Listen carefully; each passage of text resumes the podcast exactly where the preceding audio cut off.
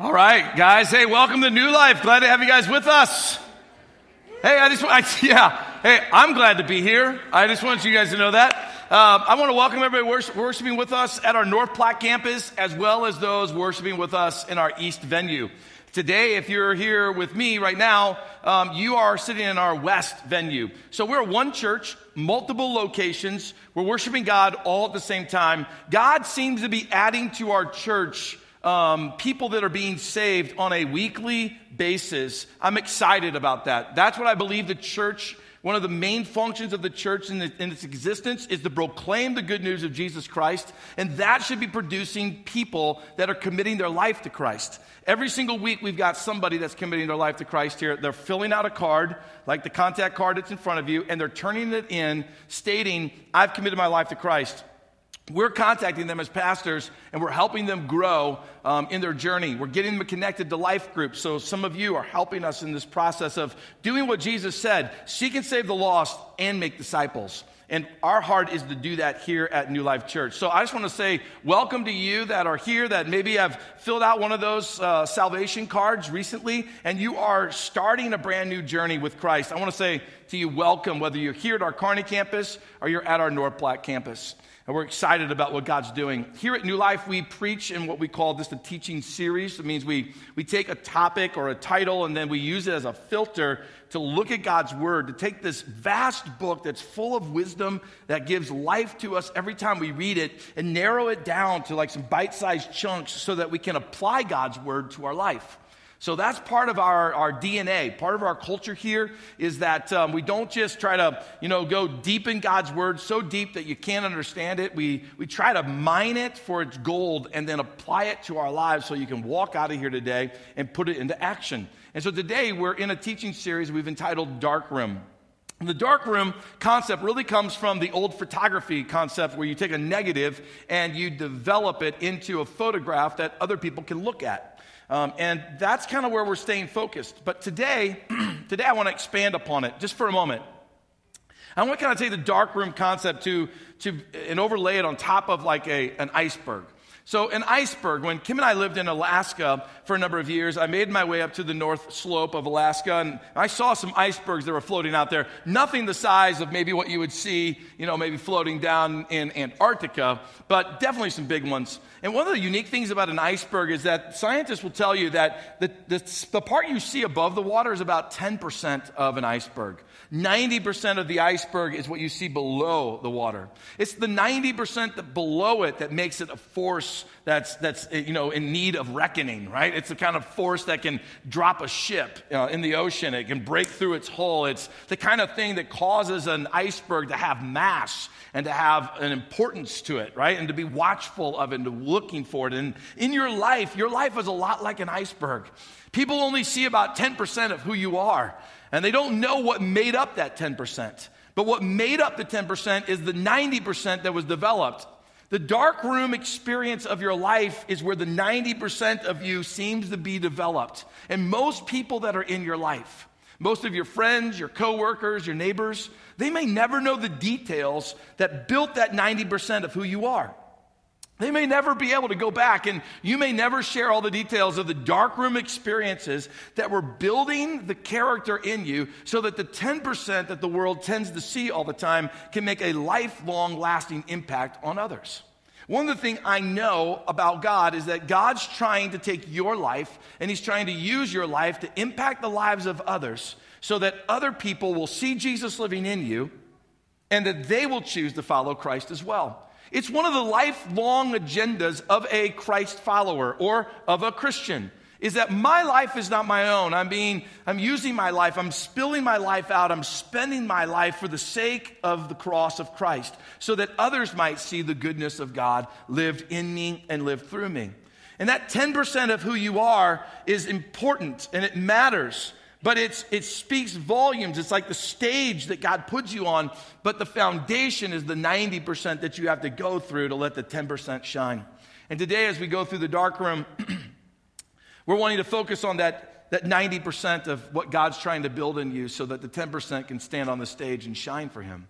And we are looking at different Bible uh, characters, different men and women in God's Word, and we're staring at their life for a moment because we can see some things, right? That they're in the past. So we can see the darkroom experience and how they eventually ended up on the stage that God had for their life so that they could shine brightly for Him. And we're trying to take that knowledge and that wisdom and apply it to our life today in 2017. So today we're going to be looking at uh, a man by the name of Elisha. He was a prophet of Israel, a powerful man that made a great impact for God. He, he fulfilled God's mission of the prophet, which was to help the people get connected back to the heart of God. Now, if you want to know more about Elisha, you're going to need to look at 1 Kings chapter 19. That's where Elisha shows up on the stage. But there's two guys we're going to be talking about today. You have Elisha, right? He's the one we're dealing with. But then you have his mentor, Elijah. Now, I'm human. Those two names are really similar with one another. Um, I'm probably going to screw this up at some point today. So, would you just raise your hand if you give me grace if I screw those names up at one point or another? How many of you guys would give me grace if I do it two, three, four, five times? How about 10 times? You guys are gracious people. I, I'm going to do my best not to do that. Elijah's the mentor, Elisha becomes the student. We're going to talk about Elisha, but to do that, I got to talk to you about Elijah. So in 1 Kings chapter 19, Elijah is on the scene and he's going through a very uh, tumultuous situation where the prophets, which Elijah was one of them, the prophets are being persecuted, they're being hunted down, and they're being killed. And Elijah, underneath the weight and the pressure of this, is really at a point of breaking. He's at a point of despair. He, he's at this place where he kind of wants to throw the towel in. He's like, God, haven't I done enough? These people are so stiff necked. These people are so anti you. There's nothing else I can do. And so he is kind of find him, finding himself at this somewhat of a you know difficult situation. And so God at that moment speaks to him and says, Elijah, I want to meet with you. Come to the mountain Come to Mount Sinai. Come to Mount Sinai. I want to meet with you.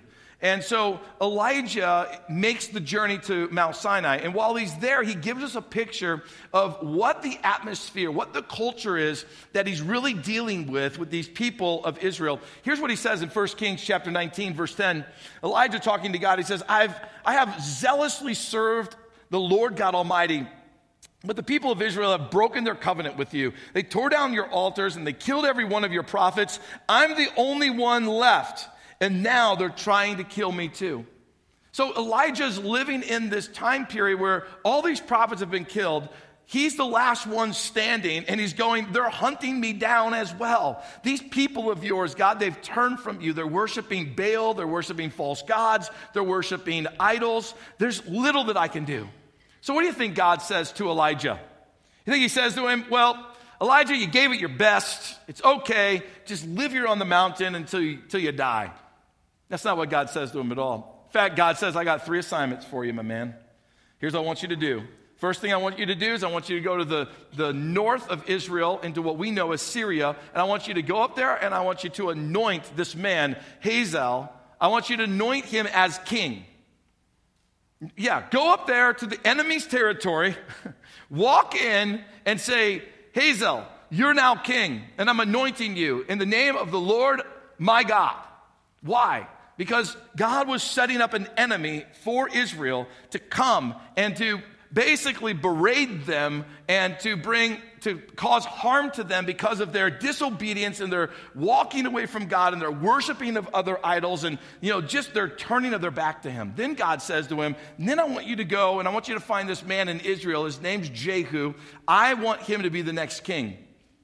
Because he'll be a man who will drive out, he'll hunt down those who worship false gods. He'll drive them out of the land or he'll slay them with the sword. Nobody is going to stand in my presence. It's going to worship false idols and worship false gods. Then God says to him, Oh, and by the way, I also have this other young man. His name's Elisha. I want you to go find him. Here's the lineage of his family. Here's where you can find him. I want you to go and I want you to anoint him because he's the, he's the one who's going to succeed you, meaning, meaning he's the one who's going to take your job. That's what God told him to do. So, what, what is it that uh, ends up happening here? Is that God's making a promise to Elijah. He's saying, I know that you're in a difficult situation. I know that the people are turning on you. I know that they've hunted down the prophets. But if you do these three things, great things are going to happen for you. And here's what, here's how, here's how it's worded in 1 Kings 19, verse 17. God says this to Elijah Anyone who escapes from Hazael will be killed by Jehu. And those who escape Jehu will be what by Elisha? Killed. Wow. So when God sees this guy we're going to talk about, he sees Elisha as a powerful warrior. So if you're Elijah and you're going to go anoint this king of the enemy and you're going to anoint the king of Israel and then you're going to anoint this guy who's going to succeed you and by the way, he'll he'll drop people with the sword if he has to. Where are you going to go look for this guy?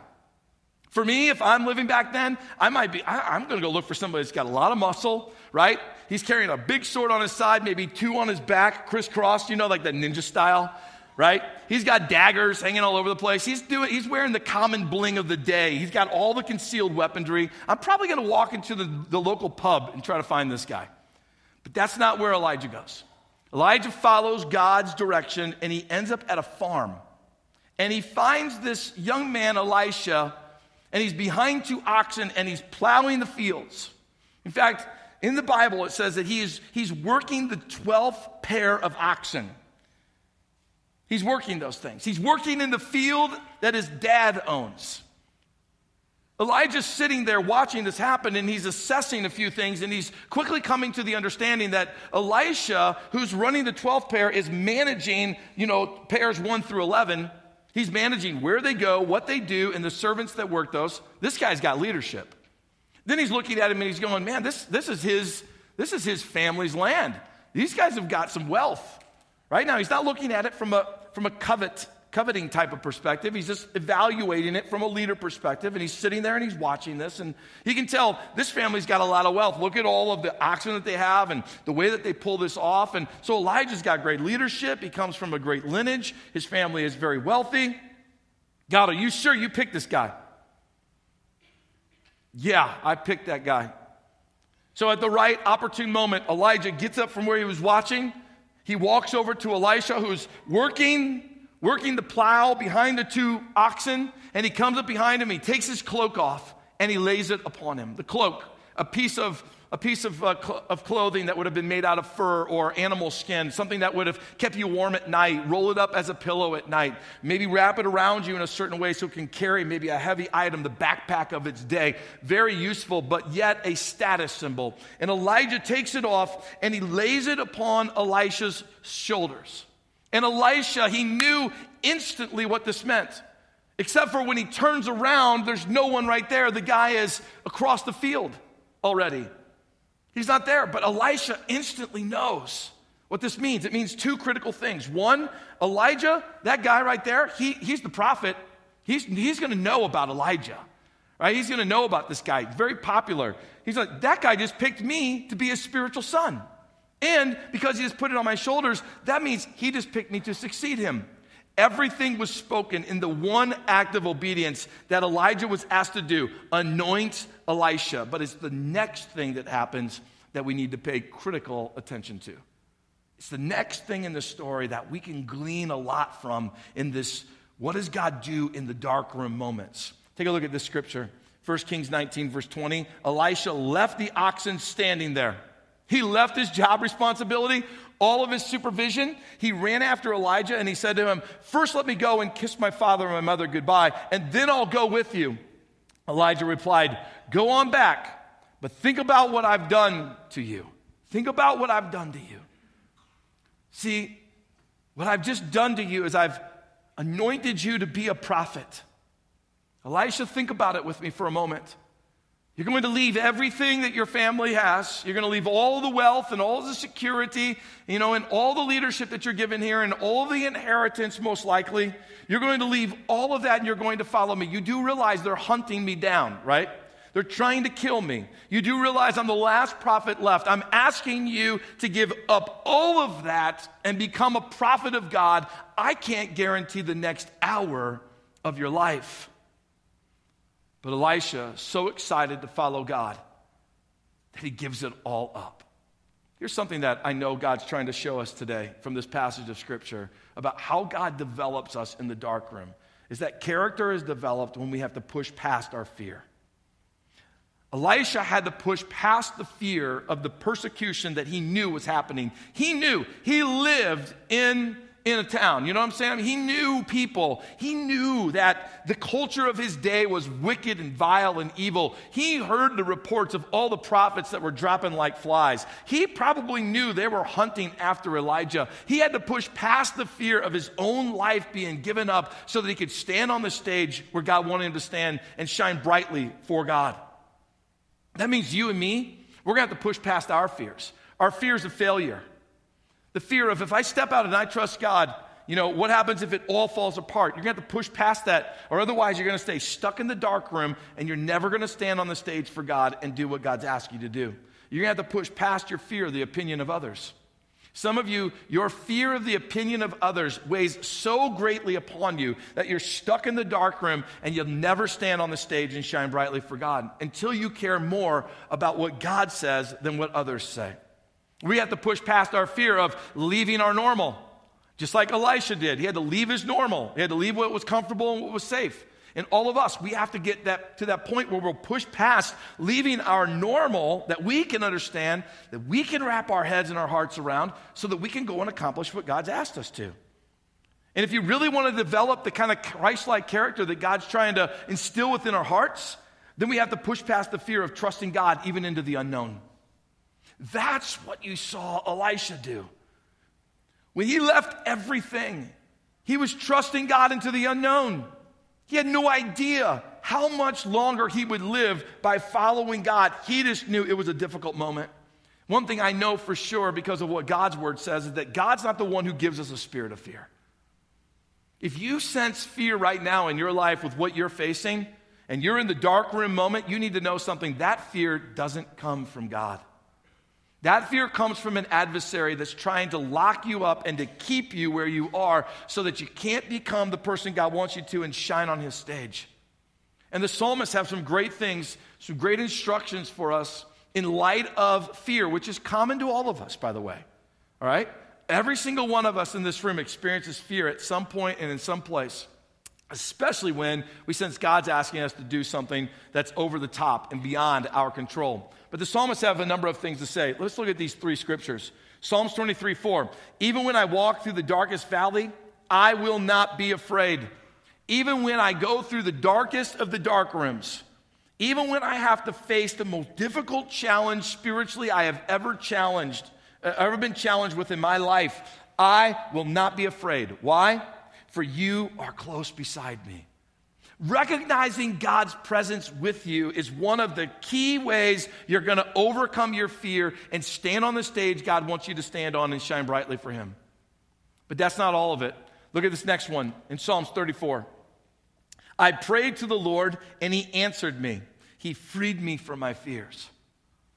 One of the things that we need to put into practice is running to the one who has the ability to actually wipe away the fear. Run to him and pray, meaning put your dependence on him. Let him know. Let God know today. God, I, I can't get beyond this point. Uh, there's no way I'm ever going to get out of this dark room and stand on the stage that you want me to stand on to shine brightly for you. I am in desperate need of your help. Humble yourself, pray, and ask God. He freed me from my fears. Psalms 94. When anxiety was great within me, your consolation brought joy to my soul. When anxiety was great within me. You ever felt that before? An anxiety was great within you and you, you were uncertain of what this next situation was going to hold. Anxiety is within you and you're going through a difficult situation in your life and you just don't know how you're going to get out of it. When anxiety was within me, your consolation brought me joy to my soul. What is the consolation? It's the comfort of God. It literally means the comfort of God. It means that God is wrapping my arm, his, his arms around you and he's holding you even though anxiety is trying to well up with inside of you. Have you ever been in a place where you've been really scared? Remember when you were a kid and you were really scared, but your dad was there? What happened to your fears? They should have gone down. They should go down. All right? But what happens when you were there with one of your siblings, like your older brother? Did your fear go down or fear go up? Normally your fear went up because the older brother's like, boo, right? like scare you, like make, make the most of it. But when you were with dad or you're with mom, it's amazing how you faced some of your greatest fears because you felt the security and the shelter that they brought. This is what God's talking about. Don't let fear keep you in the dark room. Run to God, pray to Him, seek Him, let Him wrap His arms of comfort around you. Push past your fear and trust that God is faithful and true, that He's the one leading you and moving you. Then He can do greater things than what your own eyes and what your own flesh can feel. Back to the story of Elisha, though. Um, all Elisha wanted to do when, when he was asked by Elijah to follow him, all he wanted to do was what? I want to just go back and I want to give my mom and my dad a hug and a kiss. What a good son, right, moms? I mean, come on. That's a good son, especially when he's going to ditch you with like, you know, 12 pair of oxen out in the field. Especially when he's going to leave you. Especially when out of the blue he's going to walk away from most likely, likely his inheritance. All he wants to do is go give you a hug and give you a kiss, right? Now that's what he said he wanted to do. But there was something else he did that is highly significant. And if we learned this, then it will help us get from the dark room onto the stage that God wants us to shine on. Look at what he did. 19, verse 21. So Elisha returned to his oxen and he slaughtered them. He killed them. He used the wood from the plow. He broke it up into pieces. And he built a fire to roast their flesh. Then he passed around the meat to the townspeople and they all ate. Then he went with Elijah as his what? As his assistant. He went back to the very thing he had his greatest comfort in and his greatest security in, and he takes his sword and he chops it up. Now that tells me God's picking the right guy. Because if they get through Hazael and they get through Jehu, God's got the right guy, right? He knows how to work a sword. So here he is, and he gets rid of everything that he knows as his comfort, as his safety net. He gets rid of it. Here's something you need to know. If you want Christ like character to be developed in you, Christ like character is developed when you go all in when you're all in. Don't hold anything back. You hold it back, it keeps you in the dark room. You let it go, God elevates you to the stage and He lets your life shine bright for Him. Way beyond what you can dream or imagine. But it requires this all in attitude, kind of like a skydiver. Has anybody here ever skydived before? Okay, we've got one, one, two, two, three, yeah, three in our west venue. They're probably all the crazy people that worship with us in the east venue have done it, probably. Um, if you skydive before, you can't, you cannot claim the status of skydiver unless you actually jump out of the plane. I think that's all obvious, right? You can't download a certificate and go, hey, look, I, I jumped out of a plane. They're like, no, you didn't. You just lied to me right? You can't go watch a YouTube video of someone who has skydived. That doesn't give you the status of like, I'm a skydiver. The only way you can say I am a skydiver is if you jump out of the plane. This is what Elisha did. He jumped out of the proverbial plane, right? He jumped out, he put his he took his comfort and his safety and he threw it away and he goes, God, you're going to be my parachute. He jumps out of the plane into God's arms and he goes, God, unless you have a chute, right, that I don't know about, we're crashing. So my life is in your hands for a safe landing on following you, for an outcome that's way better than what I can predict or imagine. Elisha, he walks away from everything, the riches of his family and possibly his inheritance. He slaughters everything that would be known as comfortable or as a fallback, and he goes all in for God. Elisha literally went from a rich son who had it all to an assistant of a prophet who couldn't pay him anything, couldn't even guarantee his life for the next day. I'm here to tell you today that some dark rooms will never be escaped until you give up all of your responses and all of your options to God and you let God become number one in your life. God's looking for us to jump from our controlled safety into His arms and to put 100% of our faith in His hands. 100% of our faith in raising our kids, 100% of our faith in, our, in the finances, 100% of the faith in getting through this difficult thing at work, 100% into His hands. My life's not my own, 100%. So, what does it look like to be a person that's a give it all to God kind of a person? What does it look like? I have some attributes for you. I'm going to go through these quickly. All right? If it's too quick, you go back later this afternoon to mynewlifechurch.com and rewatch this sermon, scan forward, catch this moment, all right? So if you want to scan forward and catch the moment of these attributes, I'm going to help you. Just watch for this, right? There you go. When that moment comes up on the video, then stop and hit play at this moment, all right? All right, has everybody got it? That's the signal. Let me see the signal. What are you looking for? Okay, very good. That's by far one of the weirder things I've ever done at church. But it was out of a heart of love for you, all right? So, what are these attributes? How do you know if you're living a life that's all in for God? It's when you can say these kinds of things. When you can say that God's joy is found while extending grace to others. That literally means that when you can find great joy in forgiving others for when they've harmed you, when you can find great joy for overlooking other people's faults like God does with His grace, that's when you're starting to become that give it all kind of a person. You want to know what else it means? It means when you can say this to live is Christ and to die is gain.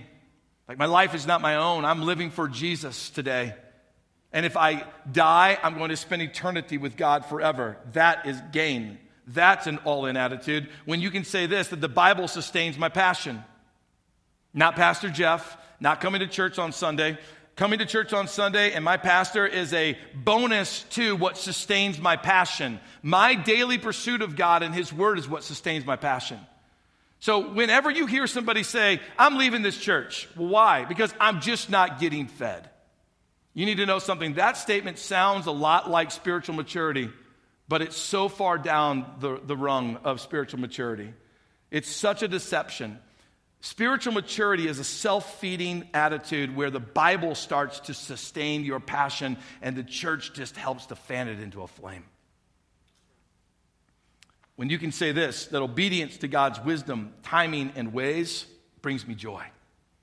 When you can start saying, God, I don't understand where I'm at. I don't know why I got to go through this hellish moment, but I find great joy in knowing that you're the one in complete control. I, I don't know why my comfort you know, blanket has been yanked out from underneath my feet, but God, your ways are so much greater than mine. I find great joy in knowing that you are still in control. But that's not where it ends. It also goes to this that when you, when you participate in influencing the spiritual journey of others, you're living a give it all kind of a lifestyle. When you're participating in, in serving out of devotion to God versus people seeing you serve and, you know, you serving for selfish gain but out of devotion to God. Now you're giving it all. When you participate in recruiting others for life group because you realize that coming to church on Sunday is just a part of the equation, being in community with other believers, now that's where real discipleship takes place. And you're actually not just going, but you're recruiting others to come with you. When you participate in a lifestyle of missions, I wake up in my mission field. I don't have to hop on a plane and go to a mission field. That's fun and it's good, and I want every single one of you to go on a missions trip. But I want you to wake up going, This is my mission field. This is where God's planted me. It's this place that I live where God wants me to let the light of Jesus Christ shine. That's a give it all lifestyle. But it doesn't end there. It also goes to these other set of attributes. These are the last ones, by the way. When you, uh, when you practice a daily lifestyle of obedience and awareness to God's Spirit. When daily, moment by moment, there's an awareness God's Spirit is with me, He's wanting to help me make this next decision. I'm seeking His advice in this next moment of my life.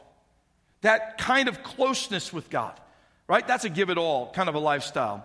When you practice seeking daily revelation from, from God's Word, that daily you go, I've got to be in God's Word, whether it's in the morning, in the night, in the afternoon, I've got to because I need that fresh life that only it can bring me when you practice a lifestyle of sharing your faith, where you can't keep the story of Jesus in you, it has to get out of you. You watch it, it's just coming out of your lips like a river, right? You're encouraging others, you're sharing part of your story, you're inviting people to church with you so that they can be a part of this life transforming journey with Jesus Christ. That's part of giving it all. When you practice intentionally discipling others, when it's not just about you being fed, but it's about you feeding others and taking them along in their journey. And then finally, when you practice tithing, giving God 10% and sacrificial giving. That's beyond the 10%. Those are the attributes that you're looking for in your life. One of those things stood out to you more than the others. the one that stood out to you, or the two that stood out to you, those are the areas where the Holy Spirit's trying to work in your life the most. If nothing stood out to you, by all means, go back, watch where I wave my hands crazy, watch that portion again, and I want you to pray this time, and I want you to say, God, which one of these attributes are you trying to deal with my heart in? Because I want to line up with you. I want to become the man or the woman you want me to be.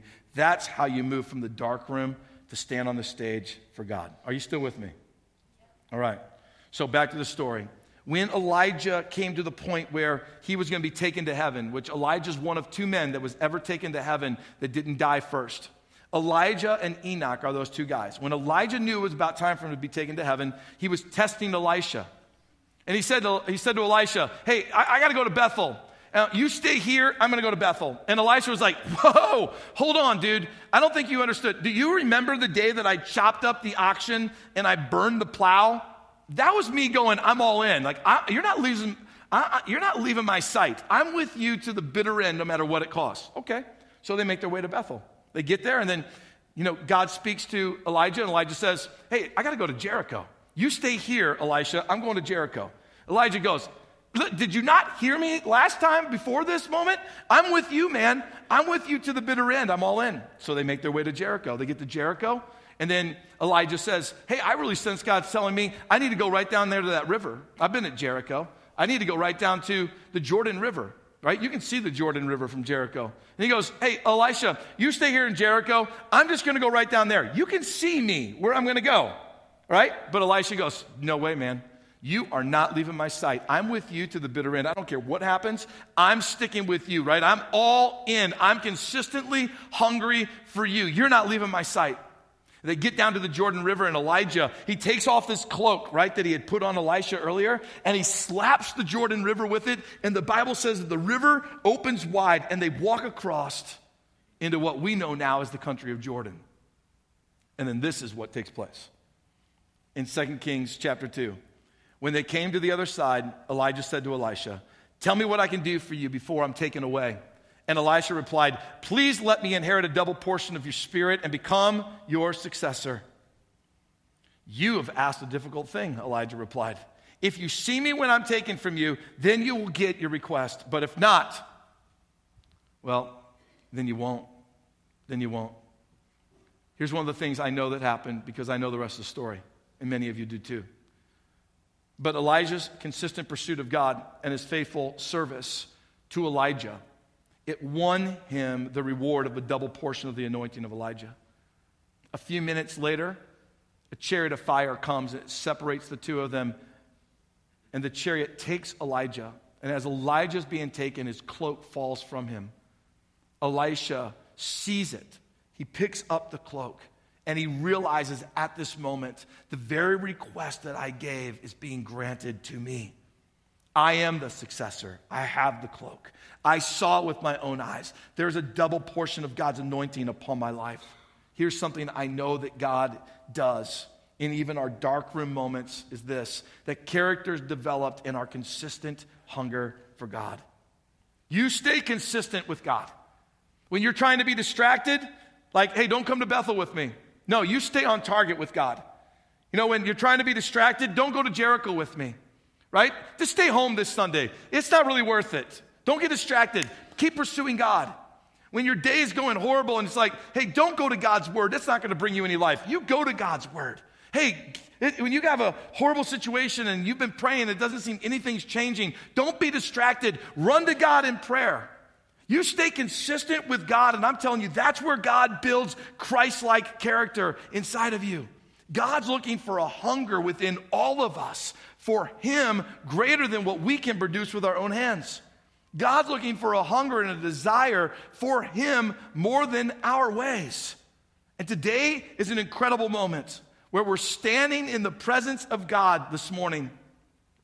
We're at a moment that we need to know how to seize. We don't want to just keep going through church, listening to another sermon and singing some songs. We need to seize the moment where God's presence is here, just like Elisha did. He seized the moment, man. He didn't let Elijah out of his sight.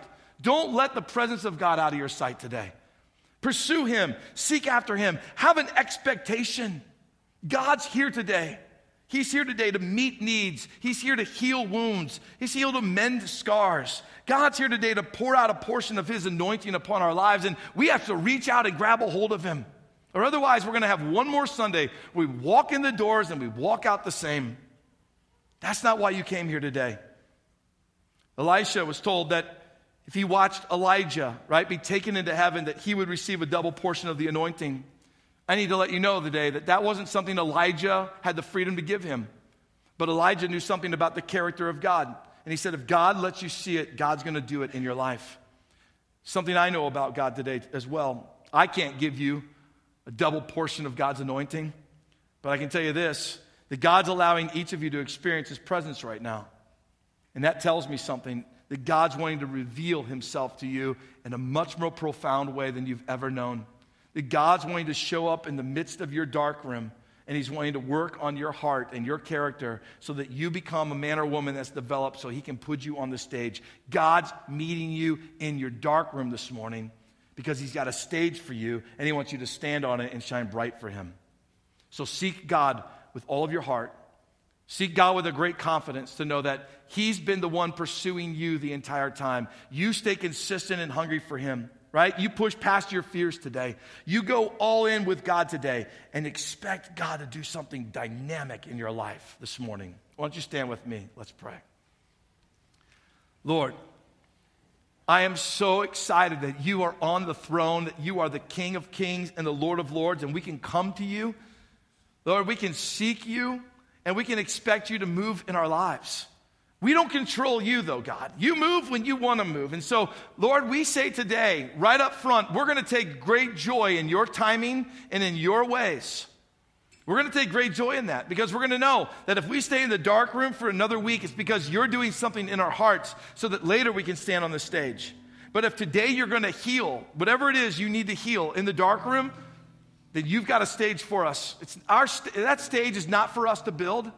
That light is not for us to try to, you know, self uh, motivate ourselves to become a brighter light. It's about surrender to you and surrender to your ways. It's about staying consistent and hungry and going all in, about pushing past our fears. It's about staying hungry and pursuing the presence of God. Then, God, you work miracles in our life. I'm asking you, God, to work miracles at New Life Church this morning, miracles in North Platte Miracles with people that are ready to give up, ready to walk away. But today you got a hold of their life. Miracles in our East venue and at our Kearney campus. Miracles where you would show up and encourage and inspire people to continue the race, fight the good fight. But Lord, I know one thing you're calling all of us to a deep, deep place of surrender, to give up our dream so that your dream can live. Have your way in our life today. In Jesus' name, amen.